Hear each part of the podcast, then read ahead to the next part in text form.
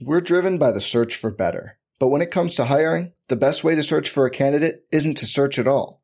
Don't search, match with Indeed. Indeed is your matching and hiring platform with over 350 million global monthly visitors, according to Indeed data, and a matching engine that helps you find quality candidates fast. Leveraging over 140 million qualifications and preferences every day, Indeed's matching engine is constantly learning from your preferences. Join more than 3.5 million businesses worldwide that use Indeed to hire great talent fast. And listeners of this show will get a $75 sponsored job credit to get your jobs more visibility at Indeed.com slash BlueWire. Just go to Indeed.com slash BlueWire right now and support our show by saying you heard about Indeed on this podcast. Indeed.com slash BlueWire. Terms and conditions apply. Need to hire? You need Indeed.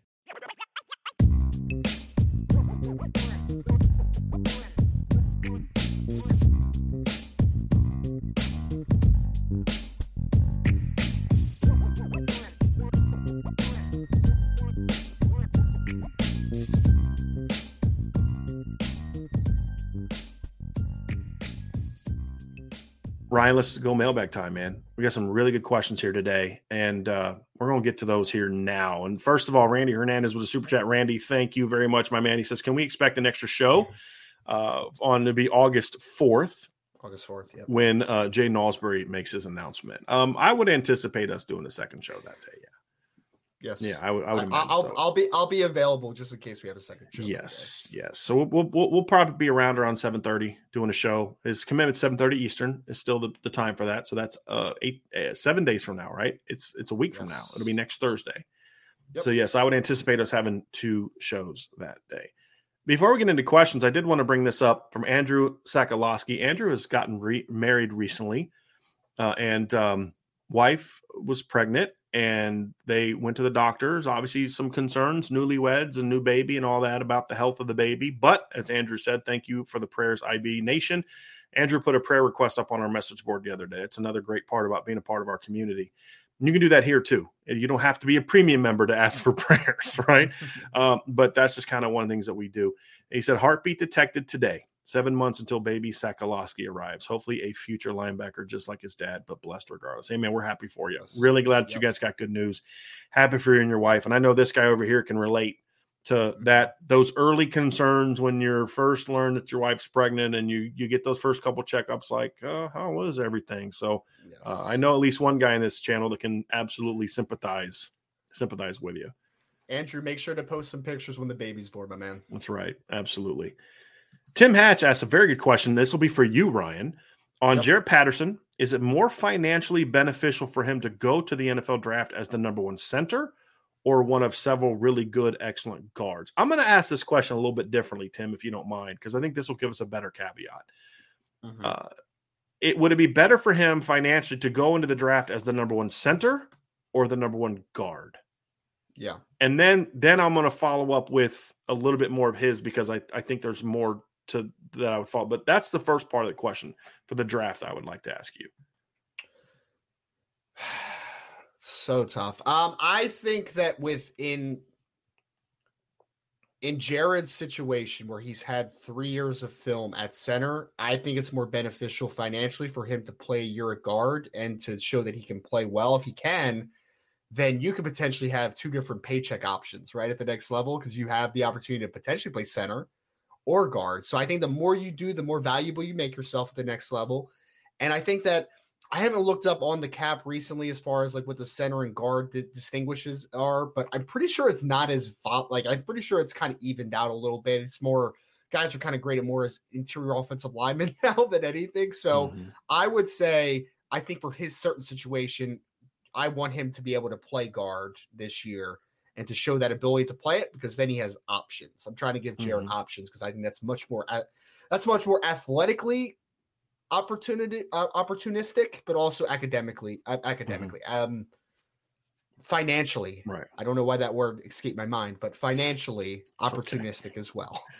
I think I think my deteriorating mind is blending onto you uh, today. Uh, yeah. Now I want to have the question be asked how Tim asked it. Uh, as far as being the number one center or one of several good, excellent guards? Because I think that answer's kind of clear, right? I mean, so, so, if you're if you're the number one center comparative to a, a, group of guards, usually I would say that the center would go before the guards in most cases. Mm-hmm. Like you know, you're typically only going to get maybe two ish centers that are going go in the first round on a given year. So I would take in that vacuum, Tim. I would take the number one center. But I'll say this: I do think that that's very dependent on what draft you're talking about. Because this year specifically, center is a loaded position.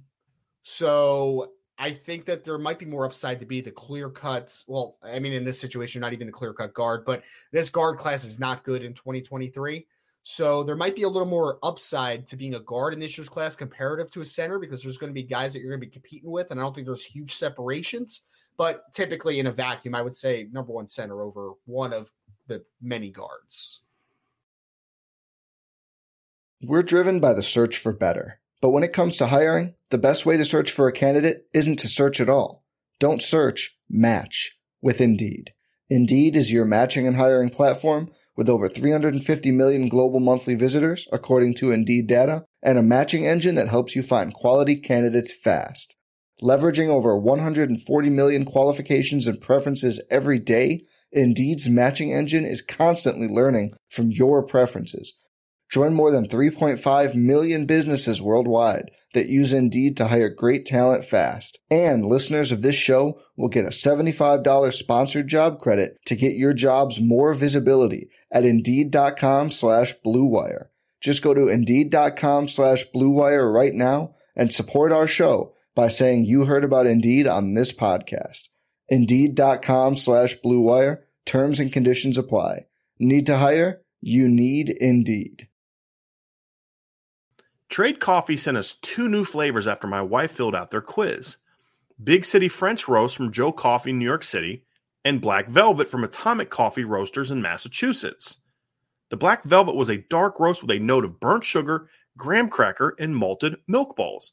Was a very rich but smooth flavor that reminded her a bit of her favorite dessert, creme brulee.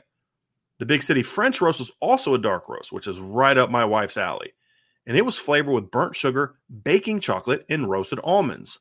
The smell in the kitchen while she was preparing a cup of coffee put a smile on my face, and she said the taste was even better and sweeter.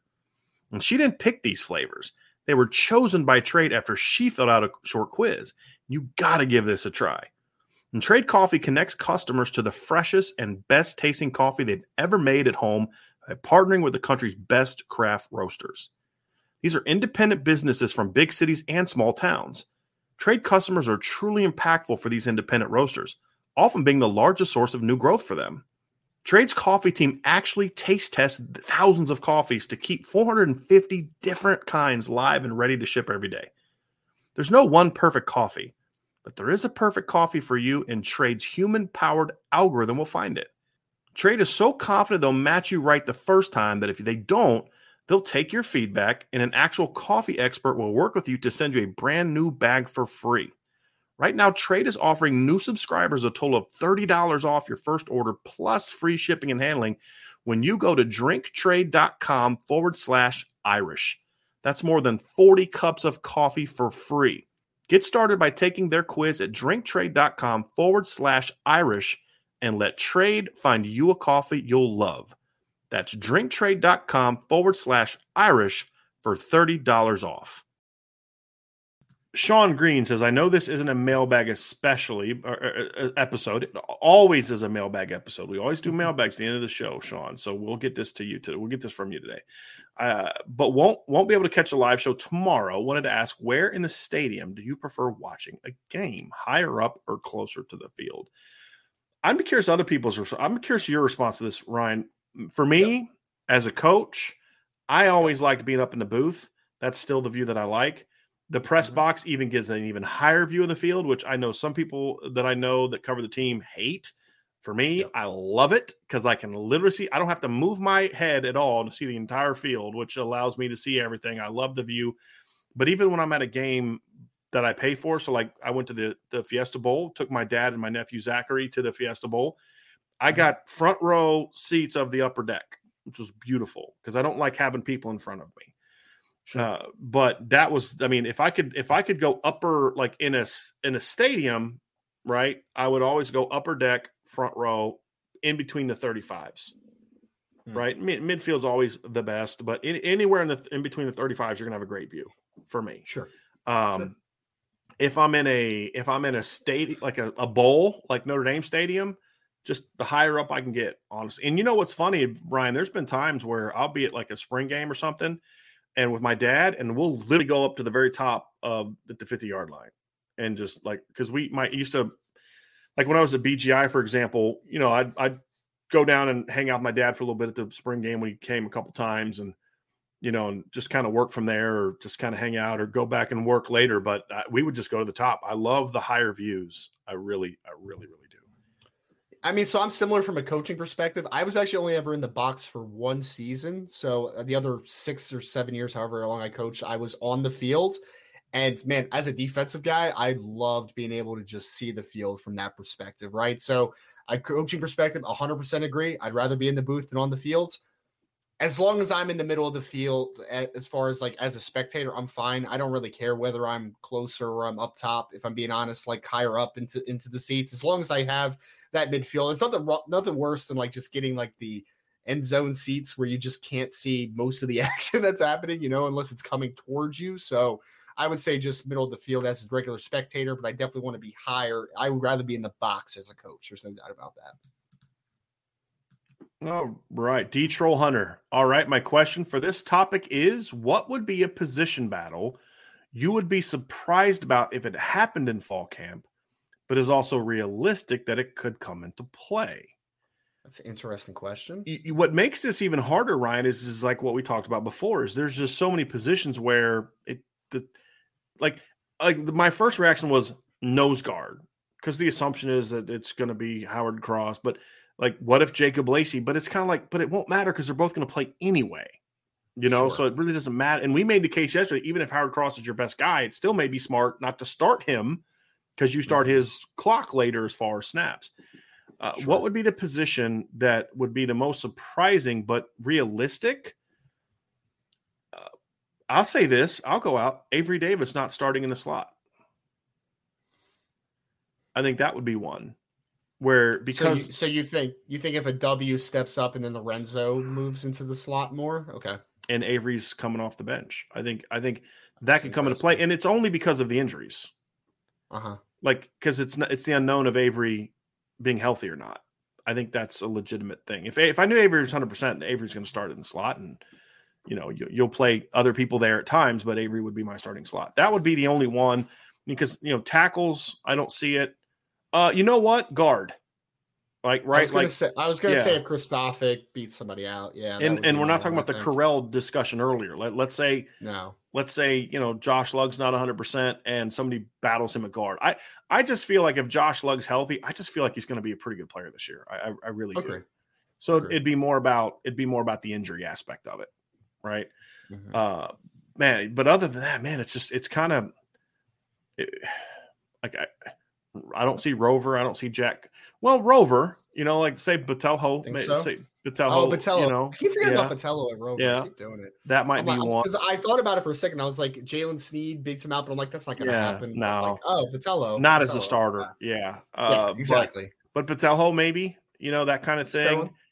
I just, I mean, we talked about eight different battles, so I mean, we covered a lot of them. So, Sure um, but I, I, you know, I, I mean, it, I'd be okay with it if it was a situation where, like, wow, we didn't expect, you know, um, this position to be a battle, but this guy's playing. You know, we didn't expect Will linebacker to be a battle because of, but but but Prince Kollie has been like a dude. Just so good.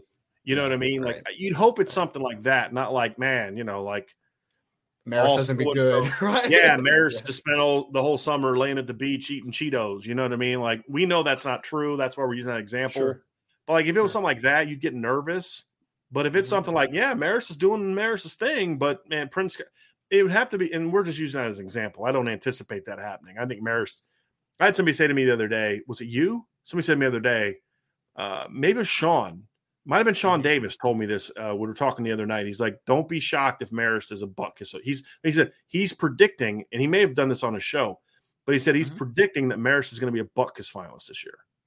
And I was I like, hope. okay, yeah, I could see that, right? Like, Sure. okay, I didn't flinch at all. I was like, whoa, hi, you know, hold on a second, man. Like, he needs to show something for him. Like, well, he's at the same age Jeremiah Owusu basically was when he broke out. When you consider the, the injury and fair. stuff like that, you know, Bear, Jeremiah went from having never played a defensive snap to a dominant 2019 season. I mean, Yeah. Jeremiah had 80 tackle. Jeremiah never played a defensive snap in 2018 or 2017.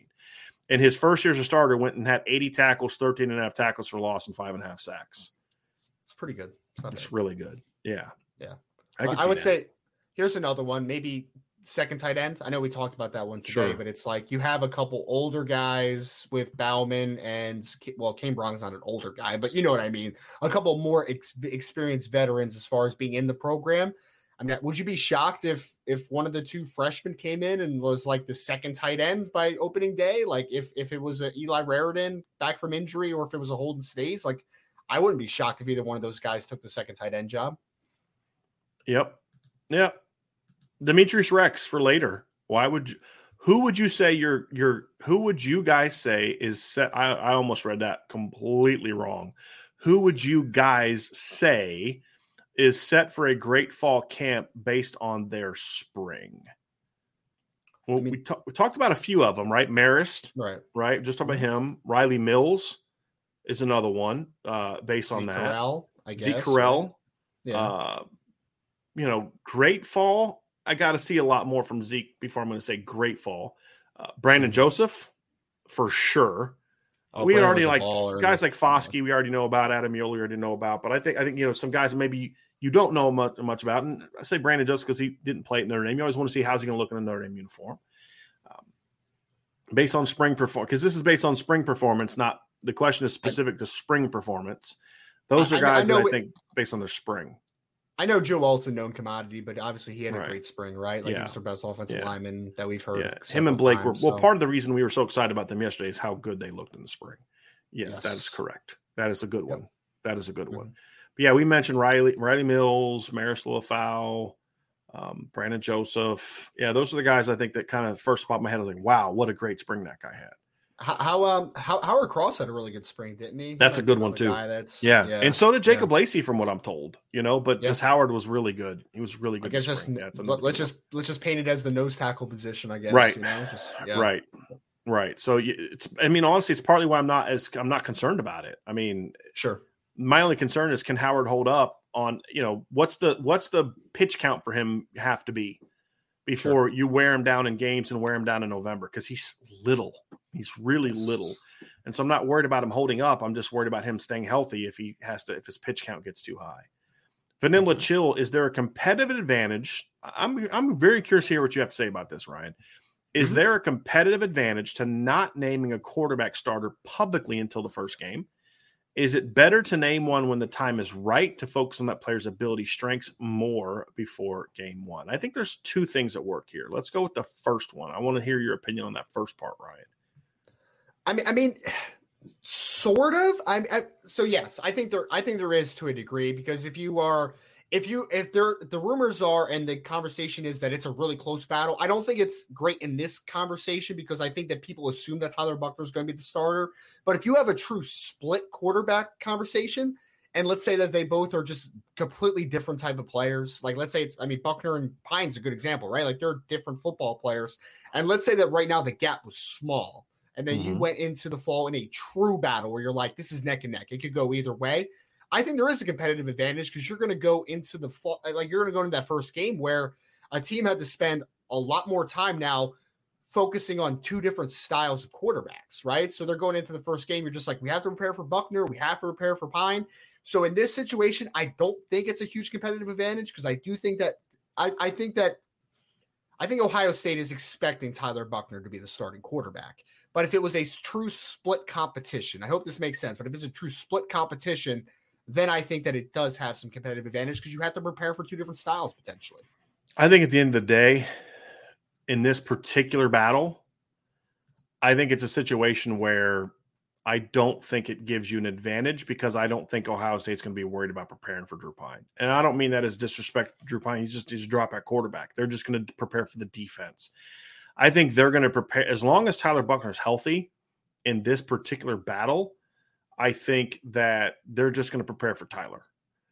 I think if there's a situation where you have two quarterbacks that are really good and are really dynamic but different players, it can create an advantage for what Ryan said because teams have to prepare to for two quarterbacks. But when one of your quarterbacks is just kind of like a solid veteran player, I think it you're just not going to be worried about that. With this no, specific Notre Dame example, I just don't think you're going to be overly concerned about. Hey, if Drew Pyne wins, that's fine. We we we we'll be fine. We'll be prepared for the offense. I think you're. I think they're going to prepare for Tyler Buchner no matter what, whether Notre Dame announces or not. There have been other years that's not necessarily true. What makes me laugh is when the, the teams are like, like I think it was the Urban Meyer one year. Was it the Joe Burrow, Dwayne Haskins battle, or there was another one where he's like, "Well, we're not going to announce till game day." And I'm like, dude, that that's more in your head. Like you're the, the no the, your offense isn't going to look any different with those two quarterbacks, right? Like it's not like preparing for, you know, a guy that's a you know Brandon Wimbush and and then and, and Joe. Burrow or, or Dwayne Haskins. Like that would be a different animal because it's two complete or or Ohio State example, Braxton Miller and Joe Burrow. It's two different types of quarterbacks. You remember when Texas A&M had the battle between Kyle Allen and Kyler Murray? I was like, right. that is very different right. type of quarterback. You know? But you know what every team was going to do? They were going to prepare for Kyler Murray because Kyle Allen's just a drop back quarterback. You know what I mean? Sure. So I'm trying to remember who it was for Ohio State. I don't know if it was like it was JT Bear. I don't remember. There was a time where it was it was a 2019. No, it wasn't. It was 2019, wasn't it? No, because Dwayne Haskins was the quarterback in 2018, right? Yes. It was the yep. 2019 that's, that's battle when, between. That's when Burrow transferred to LSU. Yeah. No, what was his first was year? 2018. Wasn't 2019 because Justin Fields was at Ohio State in 2019. I can't remember what year. Huh? It was 2018. It was 2018 because Dwayne no, won the, the, starting job. But Burrow he won in the spring though. But that was in the spring. Is that in the spring? I think it was in the spring. You might be right. So, but yeah, it, it was. It was. But it was just so lame. It was just like, dude. It's like uh, Archer said it was JT JT Barrett and, and Cardell Cardale, but it's just like no one's preparing for that. No, no, no, no. They're the, basically the same quarterback. Your offense is going to be exactly the same no matter which one of those guys is there. Mm-hmm. And it's like when Steve Spurrier would just rotate the same quarterback in and out. It's like they're the same dude. Like, what are you doing? You know. Uh, but yeah, I just I don't think it. I, I think sometimes can mess you. The second part of the question is just because you don't name the starter publicly doesn't mean your team doesn't know. Sure. It doesn't mean you're practicing. Like I think what what the first part of your your question gets to vanilla chill is uh, is more of a gamesmanship. You know who your starter is going to be, but you're not going to name it. If if you're genuinely not sure who your starting quarterback is going to be until the time your game starts, there's a competitive advantage, and it's to the other team, in my opinion, because that means whoever your starter is has been has been splitting reps equally with somebody else all of fall camp. And i don't think that's the best way to prepare your quarterback for success in my opinion. So uh, if if you know who your quarterback is and you're just not going to tell anyone about it then that's fine but your team's going to know and i do think sure. it's important for your team to know. I think the team has to know who your starter is at least two weeks out from your opener at least I'd prefer a little bit longer, but my thing is like I'm not waiting until if if a starter hasn't emerged going into game week nine times out of ten, that's a problem. It could just be that you got two studs, right? but it's usually not the case. It's usually because boy, nobody's really seized hold of this thing, and that's a concern. You want sure. at least two weeks, in my opinion, to to really split the reps up where you can and you start really building your offense around that quarterback. I prefer at least two weeks, if not more, is how I look at it. That's fair. Good question. Kyle Wade said, Is there anyone you've watched film on? This is a recruiting question for you, Ryan. Is there anyone that you've watched film on who currently doesn't have an offer that you hope gets one from Notre Dame this summer or during the season? And, and, and he doesn't specify. So let's say it could be 23 or 24 players. Hmm. It's a good question. Uh, I mean, 23, I don't think so. We're in the we're in kind of the dog days of the 2023 class, right? Where Mhm. we only have a few spots left when you're Notre Mhm. Dame, right? So 2024 is an interesting one. I mean, I, I think I, I think I'm just interested to see how the offensive line board just expands in general, right? Mhm. Like I, I, again, I don't. Uh, early on, it doesn't look like it's a great class. Obviously, that can change in a heartbeat because they're just coming off of their sophomore year. But there's isn't anybody that I would say is in particular a guy that like I'm honing in on. But I am interested to see Kyle because right now you have Guerby Lambert, you have Kyle Altuner, you have Peter Jones, and you have Josiah Thompson. That's your four guys that have been offered on the offensive line for 2024. I am interested to see who Coach Hiestand kind of zeroes in on as that expansion. So not Mhm. not overly like as guys that firmly I've seen, but I just am curious to see what the board looks like in that department. There's some. There's been some 23 receivers that I would have liked to have seen Notre Dame go after. Yeah. And I'd have to go back and look at my notes again. And I was trying to, I was trying to pull it up actually to see if I could find some guys. But there was, I remember there was a, some guys. I was like, well, yeah, I really like this kid. I wish, I wish Notre Dame would go after this guy. You know, but uh, one of them was for a while was was Braylon James. Like they had offered him, but he wasn't really recruiting him. And obviously, when the new staff took over, that was a, diff- a bit of a different story. But I'd have to go back over my lo- notes and look and say, hey, who was who was that kid? Because there was a couple there was a couple receivers I remember saying like I really like this kid. I would have offered this kid. But I guess uh, maybe. I guess if maybe I'd drop a I mean, we did a quarterback special after you know when we kind of heard that it was like Austin Novosad and Kenny Minchey were kind of guys to watch out for. But Ricky Collins is a guy again that I Yeah. talked about at that point that I would. Yeah. Yeah, I would have. that's a good I one. I would at least made a Yeah. phone call about you know like for sure. Well, I would have offered him earlier too. Uh, early in the process, I would have offered him. I wanted him to get offered early in the process, and then maybe if he got offered, maybe it would have been a little easier to recruit him now. So Agree. It's interesting. Uh, Cricky asked, "Could Coach Washington have a NASCAR rush line package?" Yes, definitely. Absolutely. I, I hope that I Yeah. would be surprised if he doesn't. There would even be some looks where I would have Isaiah Foskey inside over a guard. right? I mean, if it's like a if it's like a without question 100% pass rushing, pass down or passing Mhm. situation, it's kind of like the the the the the fourth quarter again or the over second overtime against Clemson. I mean, the the play where Jer- where Daelin Hayes had the sack, he was lined up over the guard. He beat the Sure. guard. And Mhm. so, you know, because it was like it was clearly a passing situation, but yeah, you you could have a situation where you have Foskey inside with Riley Mills or Jayson Ademilola, and then you have like Jordan Botelho and Justin Ademilola on the outside, or maybe maybe you put a, a three down look where you've got Maris just coming off the outside or something like that. Like you could see a scenario like that. Uh, but yeah, there's all types of different things. You could have Foskey on the outside. You could put Jason and Riley inside. You know, I mean, that's almost kind of like a borderline rush, you know, NASCAR thing with Justin and and you know maybe a Josh Burnham or Aiden Gobaira is like, hey, look, this kid can only do one thing as a freshman, but that one thing is really impressive. He can just explode off the edge in the pass rusher. So on third and ten plus, that our, we're putting our NASCAR package, and it's gonna, you know, one of those two guys is gonna be on it, right? I could see something like that as well. Could you imagine? I know you talked about it a little bit. Justin Ademilola or Jordan Botelho is like a wide nine rusher, and then you Yeah. have Foskey almost in like a four eye type of look. So like Mhm. they can't get that double team out there, right? Like it's a one on one. Oh man. Oh man. Yep. And they're all twitchy Mhm. enough to still get to the quarterback in that situation. 100%. There's no doubt because you're we're talking about long down, long, long yardage situations. We're not talking about doing that on Sure. third and two. No, like third and fifteen. or Right, right, right. stuff like that, yeah. exactly. Or a two minute situation, like a, like you know, that would be another one. It's a good, very good Mhm. question. John A one says, so Tyson Ford has already outgrown the big end position, or is he not ready to compete with Riley? The reason we didn't discuss him uh, is is because we're we don't view Ke- Tyson as in the battle to start as a true freshman. I think Tyson's going to play as a true freshman as long as he's healthy. I don't think he's outgrown Big End yet. It's just more of this is a battle that was more about starting job. But you could Mhm. easily insert Tyson Ford into the conversation other, over over Nana or or Alexander Ehrensberger, and it would be just as applicable.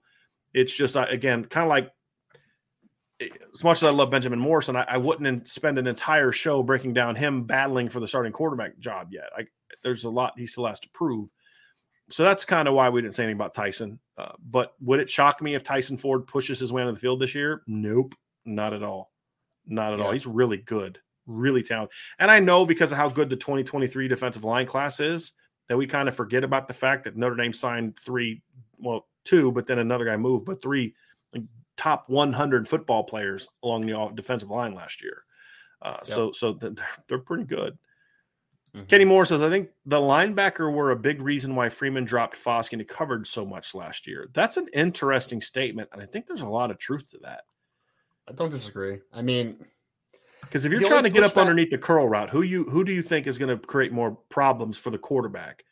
Six one linebacker or a six five long armed drop end type of player?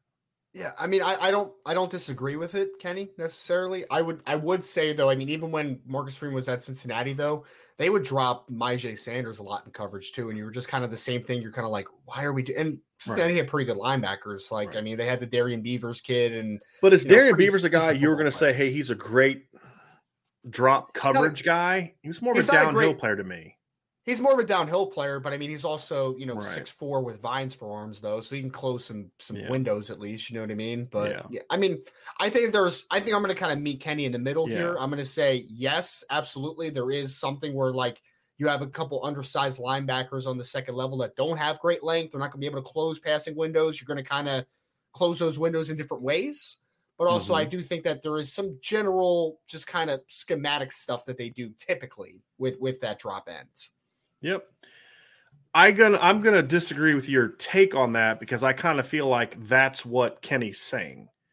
I think it's not so much that he dropped Keon Keeley into coverage; it's the volume with which he dropped Keon. So at a higher rate, to yeah, I, I can agree with yeah, that. I can agree with that. I can agree with that. Sure. Uh, and and I and I my my response would or my question would be: Would we have seen that as much if Marist doesn't get hurt? Probably That not. right? That's the that, and that's what I think where Kenny's coming from. Yeah, Yeah, it's a great point. yeah. Great point. But I, I do think you're right. We were going to see that no matter what with Marcus. Some right, hundred percent. because even like Darian Beavers, for example, I don't think he was a Yes. super great cover guy, but he was at least long, right? I mean, long. Yep. you know, you you could you could he could get in the window is is the point I'm making, right? Where JD, I don't care how how athletic JD is, like JD's athletic enough. Like a couple times he got beat up the seam last year, he was right where he needed to be. It's just the quarterback put the ball high. He was covering a six foot five tight end, and he's six one. I mean, it's just with thir- with 30 and a half inch arms. Right, yeah, right. Exactly. Exactly. Yeah. And so that's kind of, you know, where Darian Beaver's going to be a little, if he's in position a little bit more, I mean, he's what, six, two and a half, got longer arms. he's almost six four, man. He's well, a there, guy. even, really yeah, long. there you go. So he just, Yeah. that's where I say, like, he's almost, I mean, he's not that much smaller than Keon, than Isaiah Foskey. You know, not quite as long, but very similar in, in size in that regard. Yep. So yeah, it's a, it's a, it's a very interesting, very interesting I- dynamic. I, I also think if Darian Beavers was on Notre Dame last year, he's probably playing more defensive ends than Yes. he is playing linebacker. Yes. in my opinion, he's more of a drop end than a true Mike. If I'm being Yes. completely honest, but There's no doubt about it. No doubt about it.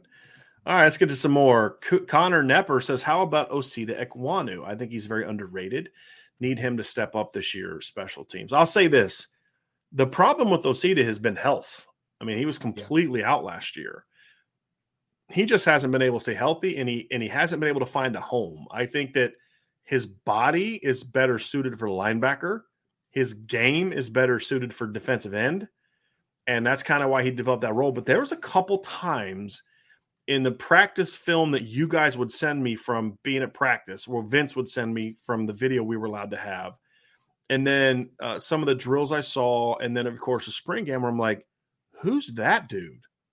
Is Mhm. that Osita?" Because you're seeing this dude come off snapping. I mean, he's just like coming off the line and just like getting into people's chests or popping the bag, and I'm like, "Whoa!" Like, like you could just see the man. explosiveness, and you're like, "Who was that?" And you're and you're looking like 34. That was Osita. The problem is he's 6'1", 235 pounds, right? So, uh, and I just haven't seen him in a long time in a game situation, so it's hard for me to project anything from him, Connor. But I'll tell you this: there are some things he showed us in the spring where you're like, okay, he's healthy and he's got some punch. So Sure I does. wouldn't be shocked if, and you remember that NASCAR package we were just talking about? If he's able to be comfortable playing edge, he's got the kind of twitchiness that Ryan that you could say in a third down and long package, you're like, he could be that wide boundary rusher that we're that you're talking about. You know, we're like you were kind of more referring to like Botelho as a field kind of rusher, right? And then I say it's mm-hmm. inside. Well, then you have that other kid in the boundary. That could be a kid like Osita. So no, Connor, that's a, a really good question. It's just hard for me to say because we just haven't seen him a whole lot. I will say this though, Ryan, that last part of what he just said, I'll be shocked if Osita is not on special teams this year. I know. I mean, shocked. he's explosive. He's an explosive kid. He's a hammer. So yeah, yeah, I would be yeah, shocked too because he he can run. Yep. Here's a question from John A. One: What's Bo's Bauer ceiling? If he does gain discipline and feel for the game, is he then hands down better than JD Bertrand? What say you, Ryan Roberts? I mean, if he hits his, I mean, if he has really good discipline and feel for the game, yes. I mean, he's be- yes, I would say he's better than JD if if that stuff happens. Obviously, John, like getting feel for the game to that degree in the short amount of time, like that doesn't typically happen. There's kind of like a natural feel to it, right? So in this situation, though, you're telling me I have Jay, I have Bo Bauer, who is a 6'3, 230 whatever pounds linebacker who has all of a sudden kicked the mental side of the game in the butt and he's able to play the game at a high discipline level then I mean, yeah, that outweighs JD Bertrand, who's six seven, six and seven, six foot and seven eighths or six one, 220 whatever pounds. Like, I mean, it's just he's a little bit of a better athlete, Bo Bauer, in my opinion. So if they're on equal planes from the mental capacity side of everything, I would say, yeah, Bo's got a decent amount more upside, in my opinion. Mm-hmm. Yeah, I don't, I don't, I don't know. I have to think about that one. I, I, I still don't know if he's hands down better than JD. That's my thing. Because the thing I think about JD is I do still think that lateral quickness is important for a linebacker, and that is still something I'm not certain Bo has in spades.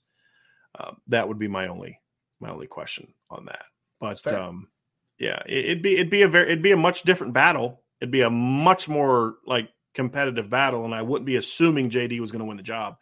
Even if I fully disagreed with Ryan and I still thought JD had the, the better talent, I would say it's really close right? I mean, it, even then, it would be really close and be a, a, very a much more intriguing battle. And then I think it'd be a situation where you'd, you know, you'd kind of, um, you know, you're you're kind of looking at it from the standpoint of maybe then it would be a little bit more of a, a an equal situation, or certain games you're going to maybe play JD a little bit more because mm-hmm. of coverage or whatever, and then maybe certain games you may pay play Bo more because they're they are so equal. One guy presents a better matchup one week, the like for example, if Stanford was still Stanford in that scenario, Bo Bauer's my starting middle linebacker. Right? That's fair. Against North Carolina, it's probably JD in that scenario. So that's kind of where I would be. But well, I, I saw yesterday Jim Nagy, director of the Senior Bowl, told said on Twitter that Stanford has six draftable players next year, Bryan. So it's coming back, man. You know what's funny is, yeah. you know, you kind of make joking about that, but you know, he's not wrong. I, I don't ha- I don't I don't fully disagree with it. Yeah, I do think that they like they have the two offensive tackles that I think are right. extremely talented. You got the corner. McKee's, McKee's right. McKee's a draftable player. The blue the Blu Kelly kid, the, the sure. corner that you're talking right. about. Like there are there are some guys. Ben Yurosek is going to be draft eligible next year. Oh, he's, I, he's, I like he's ben a guy. I like um, You know, there's some some Higgins. of the receivers if they're healthy. Yeah. John Humphrey, yeah. if he's healthy, Michael NFL Wilson, if he's Elijah healthy, Higgins. Elijah, like Higgins. Elijah Higgins. The yeah. problem is they're a lot like Notre Dame used to be when they were mm-hmm. bad. Mm-hmm. They'd yeah. have five or six guys that are like NFL players, but then the drop off after that is pretty stark. Sure. I'm gonna say this: I think Stanford's talent at some important positions has gone way down, but I do think mm-hmm. there's other like their defensive line talent has just evaporated. Yes, but like receiver, offensive line, tight end, and to a degree the secondary is a lot better than what they show on Saturdays. The coaching is the problem. I was going to really say the, the development has been the right. biggest issue because I mean, even right. Thomas Booker, I thought was a dude, but he never produced like a dude because he wasn't developed right at defensive tackle. The offensive tackles. I mean, Bryan, what? How, how is Walter Rouse not a dude at this point? Like, how is right. he not? He's a very talented Incompetence. player. Right. Him and Myles, not neither one Myles of those guys can be impact players. Yeah. You can't get one of them ready to play at a high level. Like those I mean, are two like, talented dudes. even even Walker Little was a guy that got injured, right? But like even when he played, he was never a dude. They had the Foster Foster Sarell kid that they completely ruined. If I'm being completely honest about it, right at right tackle. I mean, he was a incompetent football player. So Stanford, for whatever reason, just has not developed players the last few years. Man, they just haven't. Yeah. I, I'm gonna say this, and I'm gonna I'm gonna say it. I'm gonna throw this hot take out there, and you tell Uh-oh. me what you think about it. Yep. If you put Notre Dame and their 12 opponents into a breakdown, Notre Dame has um, two hot takes. Number one, Notre Dame has the best tackle talent on that list. Notre Dame and their 12 opponents. Sure. Right? Not, not a super sure. hot take. Stanford yep. has the second best tackle tandem talent wise on that list. Talent wise. I mean, who who's the other? I mean, I guess Ohio State would be your your, your maybe push. I yeah. guess maybe Ohio State like, would be one. It's fine, right? It's fine. You know, you know who's got pretty good tackles. Clemson. Right tackle's not as good. Clemson's BYU, another one. Say, yeah, BYU. Clemson. Yeah, the kid left tackle for BYU yep. is a good good Because I, I believe Walker Parks is going to be starting at tackle for them this year, yeah, and they have Jordan McFadden back, right? McFadden's a solid player. Right. Yeah. Mm-hmm. Right. So there's some good tackle tandems on the schedule. Not a ton, but some good tackle. Yeah. But I'm gonna say I I I and I would not. I mean, if you're gonna tell me Ohio State, I'm not gonna argue with you, but you you wouldn't convince me. It's it's an I'd be, I'd be unconvinced. Yeah. Well, yeah. I mean, yeah, like you said, it, it's an argument. I mean, yeah. If you look, if again, if I was a scout going through the building of Stanford and I saw Walter Rouse and Myles Hinton standing there, I'd be like, "Oh, those mm-hmm. are the guys I need to talk to." Right? Like that's yeah. that's the guy. I mean, Myles Hinton's like 6'6", 315, just right. clean everywhere. Walter Rouse is like 6'6", 320, also clean. Like they just have right. NFL frames, if we're being honest. So, yep. and they're good athletes for the position too. So, yep. I I think that if they were coached by Harry Hiestand, mm-hmm. they would be. I mean, because like the thing is, like of the four, Walter Rouse, Myles Hinton, Paris Johnson, and Dawand Jones. Yes, I'd say Paris Johnson's the best of those four.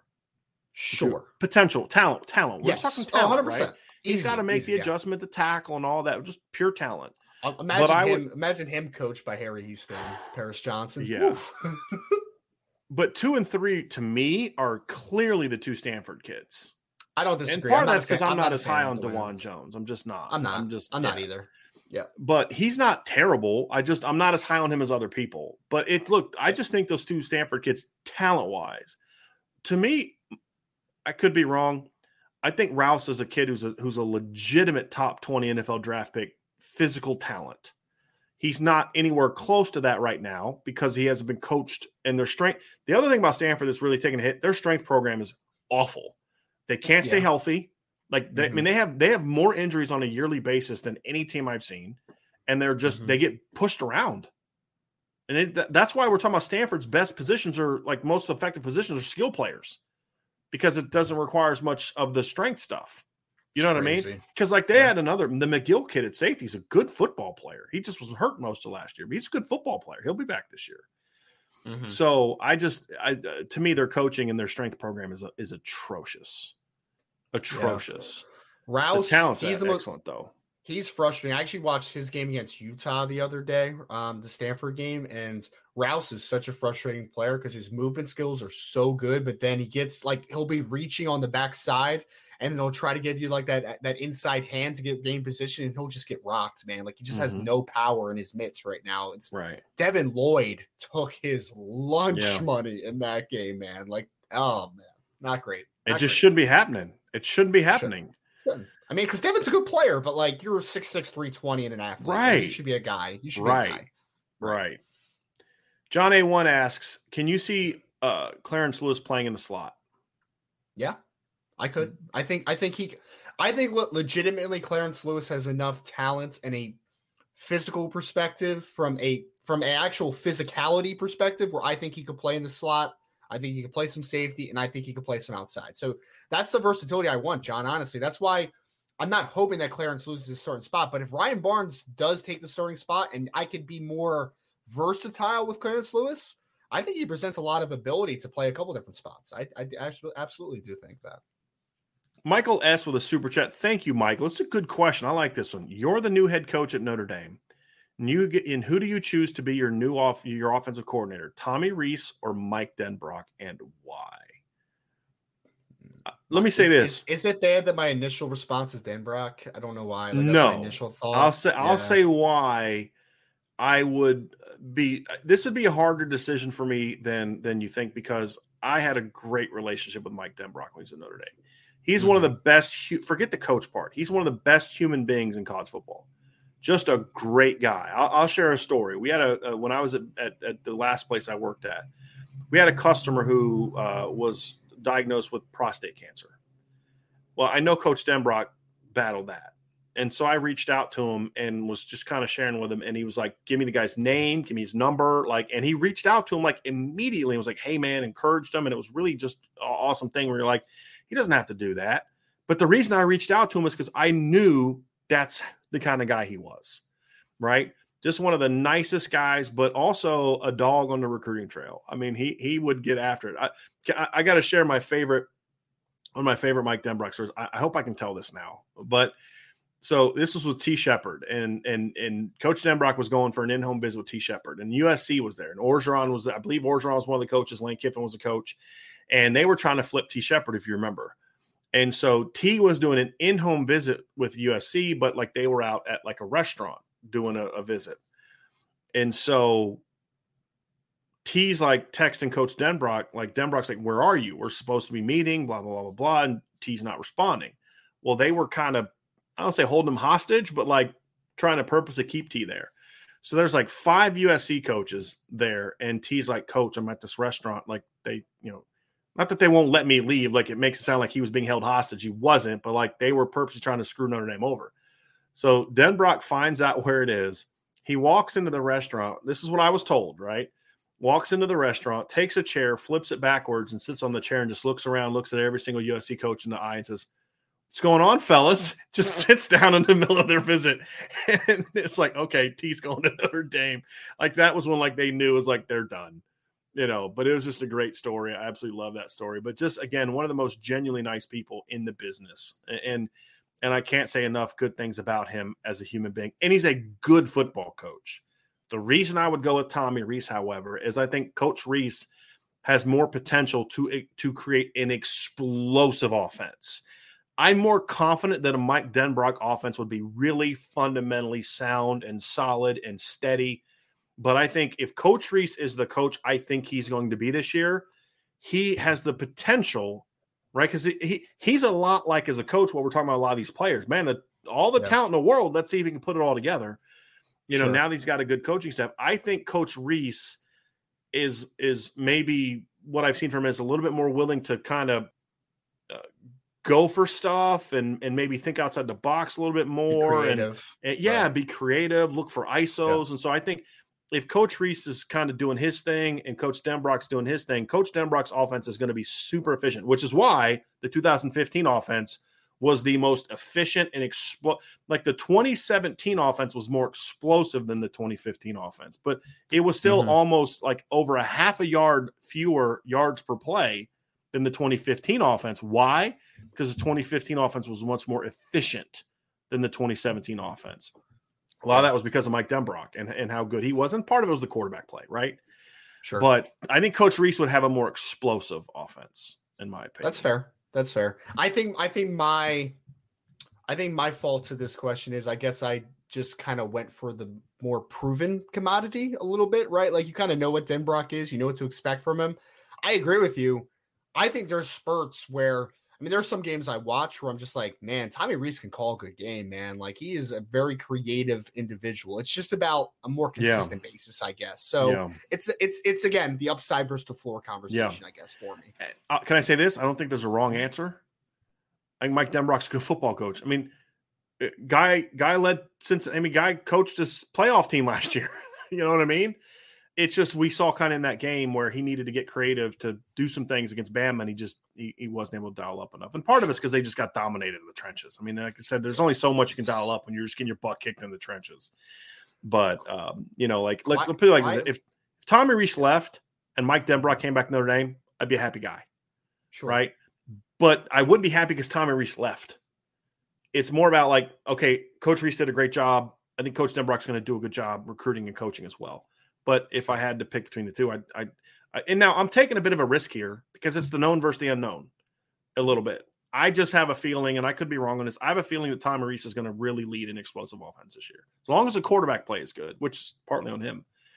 I, I think that's a, a big piece to this. But I'm just looking at this from an offensive coordinator because Mike Denbrock doesn't coach quarterbacks; he coaches tight ends and wide receivers. Sure. Right. I, So I, re- be- I really liked a lot what Denbrock did at Cincinnati, especially last year, though, because I mean, I his offensive line was bad in my opinion. Yes. it was a bad offensive line, and he, Yeah.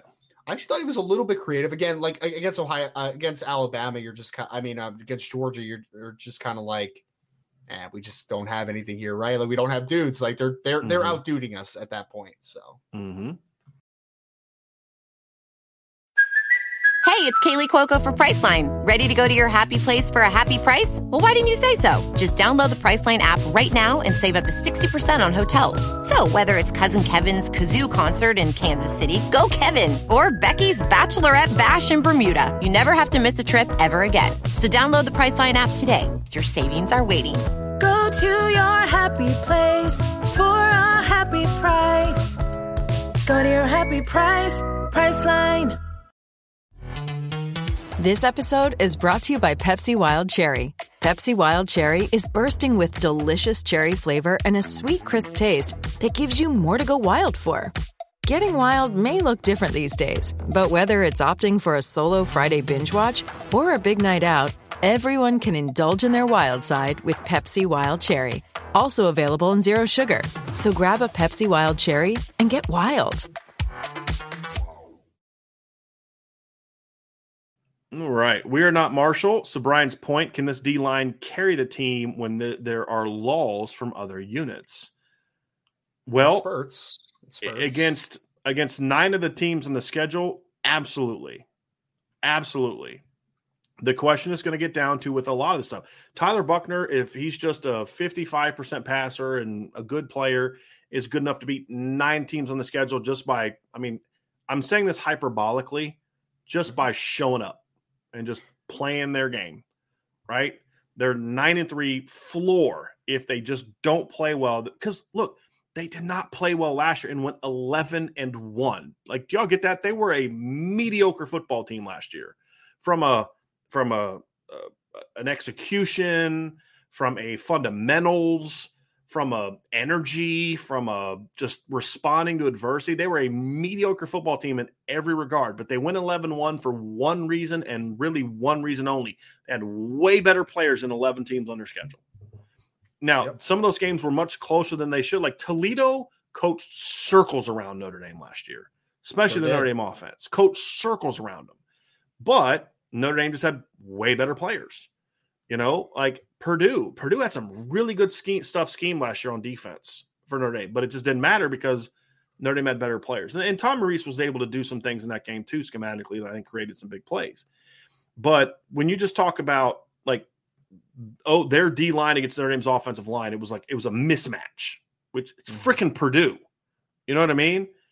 And and but they just had, I mean, they just couldn't cover Avery. They couldn't cover Kevin Austin and Avery Davis and Michael Mayer and Braden Lenzy and Kyren Williams.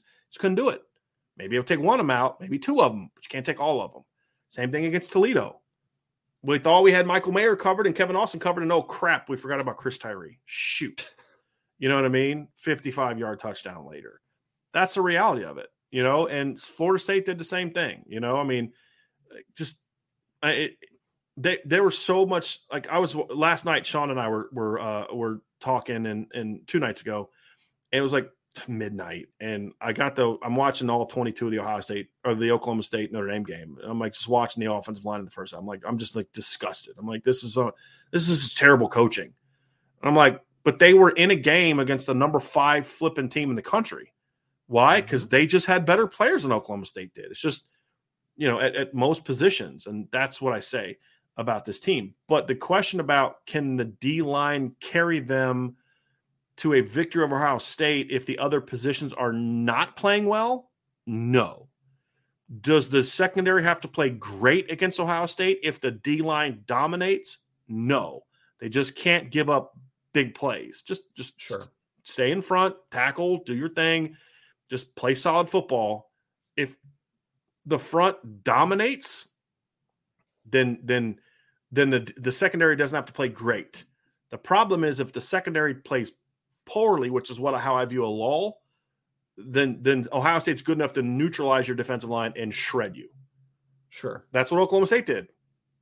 They could neutralize the D line and just throw one on ones, and the secondary had no answers. I don't care who they play. Any any top ten team's going to beat them if that's the case. That's the difference. That's fair. Anything you'd like to add to that, Ryan? Or we're kind of on the same page on that one. I mean, I, I, guess it's just you said you define a lull as not playing well. I guess right. It, like I guess it's just really your definition of what a lull is, right? right? Like I think a lull could also just be like you're fine, like you're not right. exemplary, like you're just there, which sometimes isn't going to hurt you. But I mean, to your to your point though, if it is one unit playing really well, the defensive line, and then everybody else not playing well at all, then that's not even a conversation at that point, in my mm-hmm. opinion. Yep. We have a super chat from Charlie Weis's last belt loop. Thank you for your super chat, Charlie. I just want to I just wanted to say I've have been going through a lot lately personally. Between Irish Breakdown, IB Nation, and the Lou Holtz book, I have seen some stress release. Thank you. I'd be curious what Lou Holtz book you're reading, Charlie, because there's one that is a a really good book for people that are either trying to be leaders or people that are just trying to get their own lives organized. There's some great stuff in there, which is why so many of his players loved him. So I'd be curious what book you're which which because he's written a couple books, I believe, right? Um, be very curious what book you're reading. But uh, I'm thinking about you, man, and I'm sorry that you're uh, you're you're going through a lot, but I'm glad that you're here still with us. Still here with us. Absolutely. Appreciate mm-hmm. you, buddy. Eric Pruitt, next year, how concerned should we be about defensive tackle depth on this roster? I'm not too full. I, I, see Ryan's yes. you, Ryan's reacting to the talent that they'll have coming back, and that I'm fine. I mean, I'm with you on that. I, I think Tyson Ford can play inside.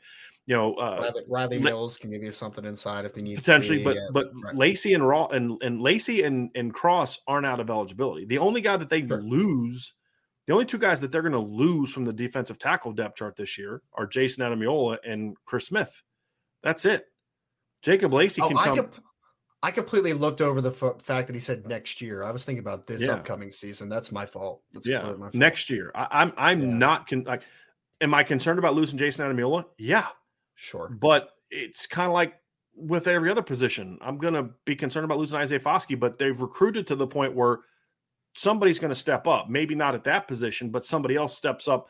Like let's say Riley Mills is a good player this year. They lose Isaiah and Ademilola. Next year, he's a great player and then the three technique becomes the Riley Mills, right? So it doesn't always have to be that guy's got to step up and be a star. Somebody else could be a star somewhere else, and then that, you know what I mean? So, mm-hmm. am I concerned about it? It, it, it? No. Does that mean I'm not going to be like like Jayson Ademilola is a loss? It's a huge loss. It's just yep. that Cross comes back, Lacey comes back, Gabriel Rubio is going to be a junior, Aidan Keanaaina is going to be back. We'll see if he's able to contribute or not. Jason Onye is going to be going into this into the start of his career where I'm expecting him to start breaking out. Right. Mm-hmm. You mentioned Riley Mills could potentially move inside. Plus, they get Tyson Ford. They yeah. get right. Yeah. Plus, you're you're going to have Tyson Ford potentially inside. You know, your freshmen like Brenan Vernon and Devan, Devan Houstan. Houstan. could potentially be guys that could help out as freshmen. So I think they'll be fine. Will they have one guy as good as Jayson Ademilola? We'll see. But you know, if, if my starting inside next year's Howard Cross and Jacob Lacey, and I've got you know Jason Onye and Gabriel Rubio and potentially Tyson Ford and you know the, then the incoming freshman, I'm like they're going to be all right. They're going to be fine. You know, and and then if Aidan Keanaaina can get back and you know maybe give you some beef, then he helps out as well. Marcel asks, I have a mailbag question. I know the contract with Under Armour is in is up in 2024, but I, I, think who do you hear is the next one for us? Is it Nike or Jordan Brand? I know it's the same family but different.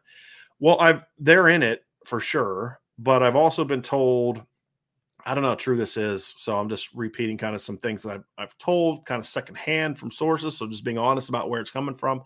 That uh, Adidas is also uh, kind of still back into consideration so I think there's going to be other companies that want to be involved in that brand because look, there's a lot going on good with sports in their name right now. The women's mm-hmm. basketball team was back in the tournament last year. You know, they've got a, a, a young, charismatic coach. The men's basketball team went 15 and 5 in the ACC. They're back in it. The baseball team is now a popular, you know, doing successful. The hockey team is really good. Like, yeah, they're on TV a lot for a lot of different things. I would like to partner with them. So I think again, as long as Notre Dame sports and especially Notre Dame football can maintain that success, because remember, these deals aren't just for football; they're for the whole athletic department. Uh, but it's going to be a huge deal. So I think there's going to be several companies getting involved, which is good for Notre Dame because that means it drives up the price. 100%. And that's obviously a positive. Very, very much a positive. Anthony Solomon says if, if I told you Notre Dame wins the battle in the trenches on September 3rd, do you see them winning or do you think there's still too many unaccounted for variables to be for in the part for in the first part of my question?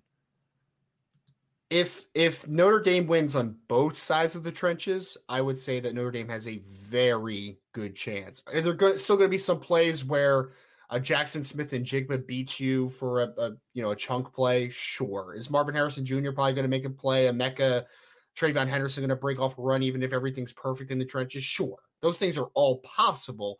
But I would say more often than not, if you win the battle up front mm-hmm. on both sides of the ball, I'm going to give that team the advantage. So I do think that if Notre Dame asserts its dominance on both sides, that's yeah, I would give them a very good chance to win.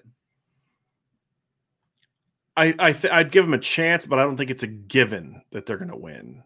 Sure. And the the reason is I, I say it's comparable to the Clemson game in 2018. Now Notre Dame did not dominate on both trenches in 2018. Mm-hmm. But they held their own early in the in the trenches. The offensive line held its own early in that game. And the defensive line dominated Clemson. They still gave up 30 points. Why? Because you can't sack the quarterback every single time he drops back to throw.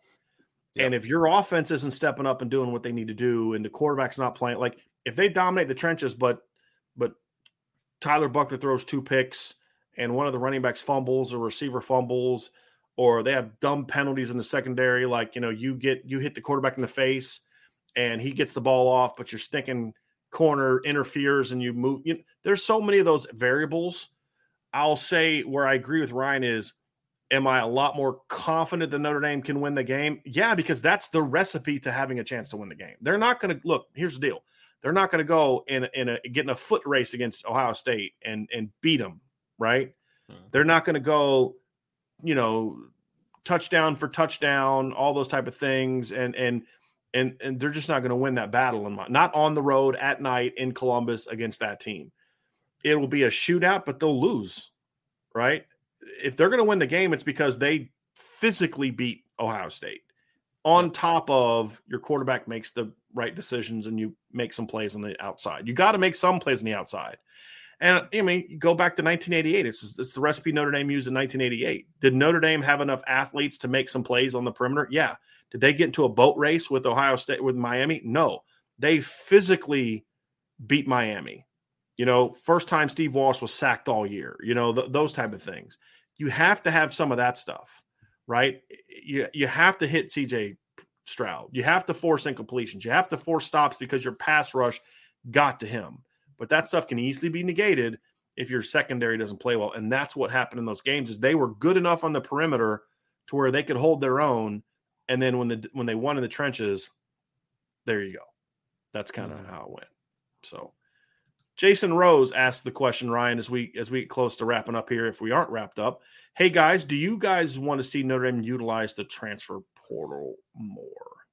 I mean, we've talked a lot about this, right? There's just undergraduate transfers are just a very hard thing to happen at Notre Dame. I think that they, Jason, I do think that they will continue to use the portal to bring in players that make sense. I mean, we've seen Chris Smith this year and Blake Grupe and uh, what would I like? I, I always I think that moving forward, college football teams are going to have to utilize the transfer portal. Like with with how it is now with the free transfer and all that good stuff, you're going to have to utilize it. I think Notre Dame has utilized it.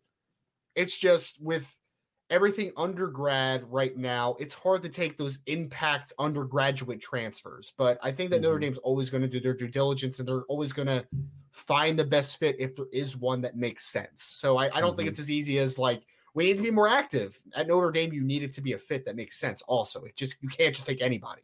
Mm-hmm. We have one final question that we're going to get to here, and, and I agree. Look, the problem is do I want to see him use it more? I'd like to see it, but I'm a big believer. I think at a place like Notre Dame, I want them to um, to always build through the high school route and then use the transfer route the way you always have. I got to plug a hole here. guys like Cody Riggs. Cody Riggs doesn't transfer to Notre Dame in 2014. They're in trouble, right? Because you weren't anticipating your your your best corner being suspended that year, right? Right. Remember with with KeiVarae Russell. Uh, Yep. We've seen Alohi Gilman, and that was a Nick- Nick- huge pickup when he transferred Sure Notre. Dame. You Nick know, so McCloud. so, but he was a guy on that defense. They had one guy that was a transfer. I'm all for that. Jack Coan last year, I'm, I was all for that. Uh, Caleb Evans, I would have loved it if Notre Dame would have landed Caleb Evans last year. Nick McCloud the year before. I, I'm a big believer in looking for transfers. I just want them to be. I don't want it to get lazy to where you don't put the work in on the recruiting trail and you just go look for a bunch of transfers. Fill the fill the voids when they're there because you missed in the recruiting trail, but uh, but more so you had a guy leave early that you weren't anticipating. Uh, Mhm. You know, you had somebody transfer out, or somebody left early for the NFL that you necessarily weren't anticipating. Somebody has a breakout year that you weren't expecting, and he leaves, and you're not prepared to fill that hole, or you're not sure if your rising fresh sophomores or incoming freshmen are ready for certain to take over that role. Then that's a Mhm. time when I'd say go get it, and um and go from there. So that's that's what I would do. That's what I would do. That that is last question from Thomas Walsh is in your opinion does Tobias Merriweather have a legitimate shot at getting a lot of snaps this season? Yep, he's talented enough. I mean, we talked a lot about this during the show, right, Bryan? It's like that boundary position. There's guys that you're Mm-hmm. excited about, Deion Colzie, Tobias Merriweather, maybe Jayden Thomas, but the reality is is that they're all question marks right now. We don't know which Mhm. one or two or if all three are going to step up yet. We don't know that right Mhm. now. So yeah, I think Tobias is going to have an opportunity, and I think that he can. I mean, he certainly has the talent to do so. That is going to do it for today's show, everybody. Thank you all so much for joining the show today. Please stay locked into what we got going on at irishbreakdown.com. Join the message boards at boards of irishbreakdown.com. And of course, hit that like button, hit that subscribe button, hit the notification bell, and make sure that you share this podcast. We thank you all so much for being a part of our show and joining us on the Irish Breakdown podcast. Six o'clock tonight. Don't forget IB Nation Sports Talk with Vince. Not quite sure what the topic is for today. I haven't heard from Vince yet on that one, but it'll be interesting, I'm sure. Yesterday's show was a lot of fun with him and Jesse Stiers talking, debunking the myths of Notre Dame football. That was a cool one. Going to want to check that one out. So make sure you tune in tonight, 6 p.m. Eastern, for the IB Nation Sports Talk. Sean Stires will be back next week. His vacation is over. Uh, well, it will be over by then. So he'll be back next week and we'll be ready to rock and roll. So have a great rest of your day. Thank you again for joining the Irish Breakdown Podcast.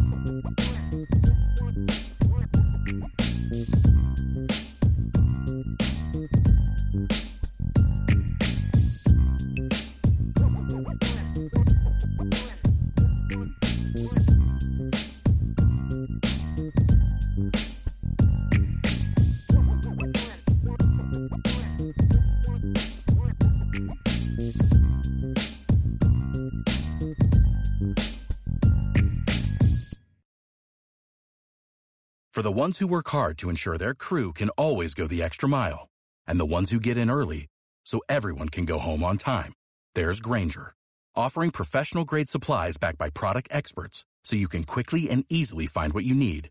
Plus, you can count on access to a committed team ready to go the extra mile for you. Call, clickgrainger.com, or just stop by. Grainger, for the ones who get it done.